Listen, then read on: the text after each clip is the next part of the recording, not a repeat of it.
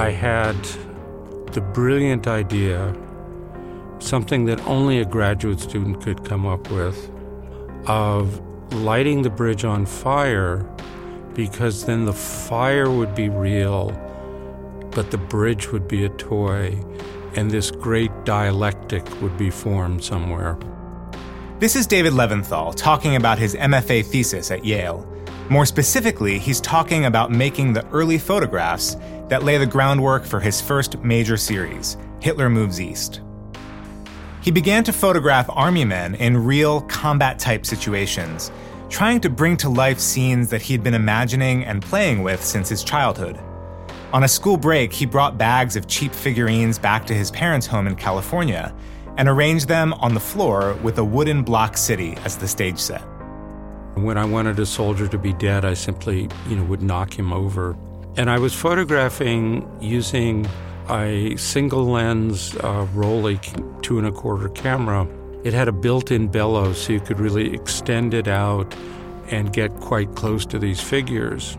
And in doing so, you ended up with a very, very narrow depth of field. This is when he devised the visual technique that has been a signature of his work ever since. That shallow depth of field allowed him to create two intriguing effects.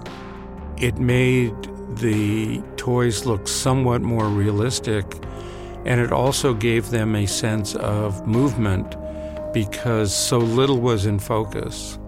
Using that method to create the illusion of realism and motion, he found he could play with the viewer's sense of scale.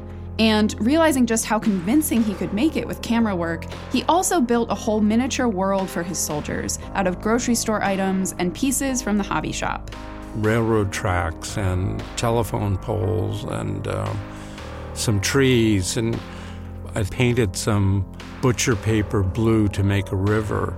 Over the next few years, Levinthal teamed up with his friend Garry Trudeau, best known for his comic strip Doonesbury, and the two co authored a book that combined Levinthal's artfully artificial photographs with soldiers' diaries, letters, and radio transcripts. They took the title for this body of work from another book called Hitler Moves East by former SS officer Paul Carell. This was a book written from the German perspective about the Nazis' failed military offensive against the Soviet Union. Reading the text of Hitler Moves East, you really sense the not only the horror of war, but the, the sort of nihilism of it. The German soldiers who were writing, you know, letters back from the Eastern Front were fully conscious of the fact that they were never coming back. Leventhal was also inspired in part by photojournalist Robert Capa's World War II pictures. You may be familiar with some of these, especially Capa's grainy photos of Allied soldiers at Normandy taken in the heart of the action. So, the haziness of Levinthal's scenes from the Eastern Front recalls the traditions of American war photography, helping to reinforce that reality effect he was going for. In Hitler Moves East, the blurriness, you know, the whiting out, the graininess, the sort of wasted or faded out edges and backgrounds is somehow part and parcel of the landscape of war. This is Kenneth Gross, author of the book Puppet, an essay on uncanny life.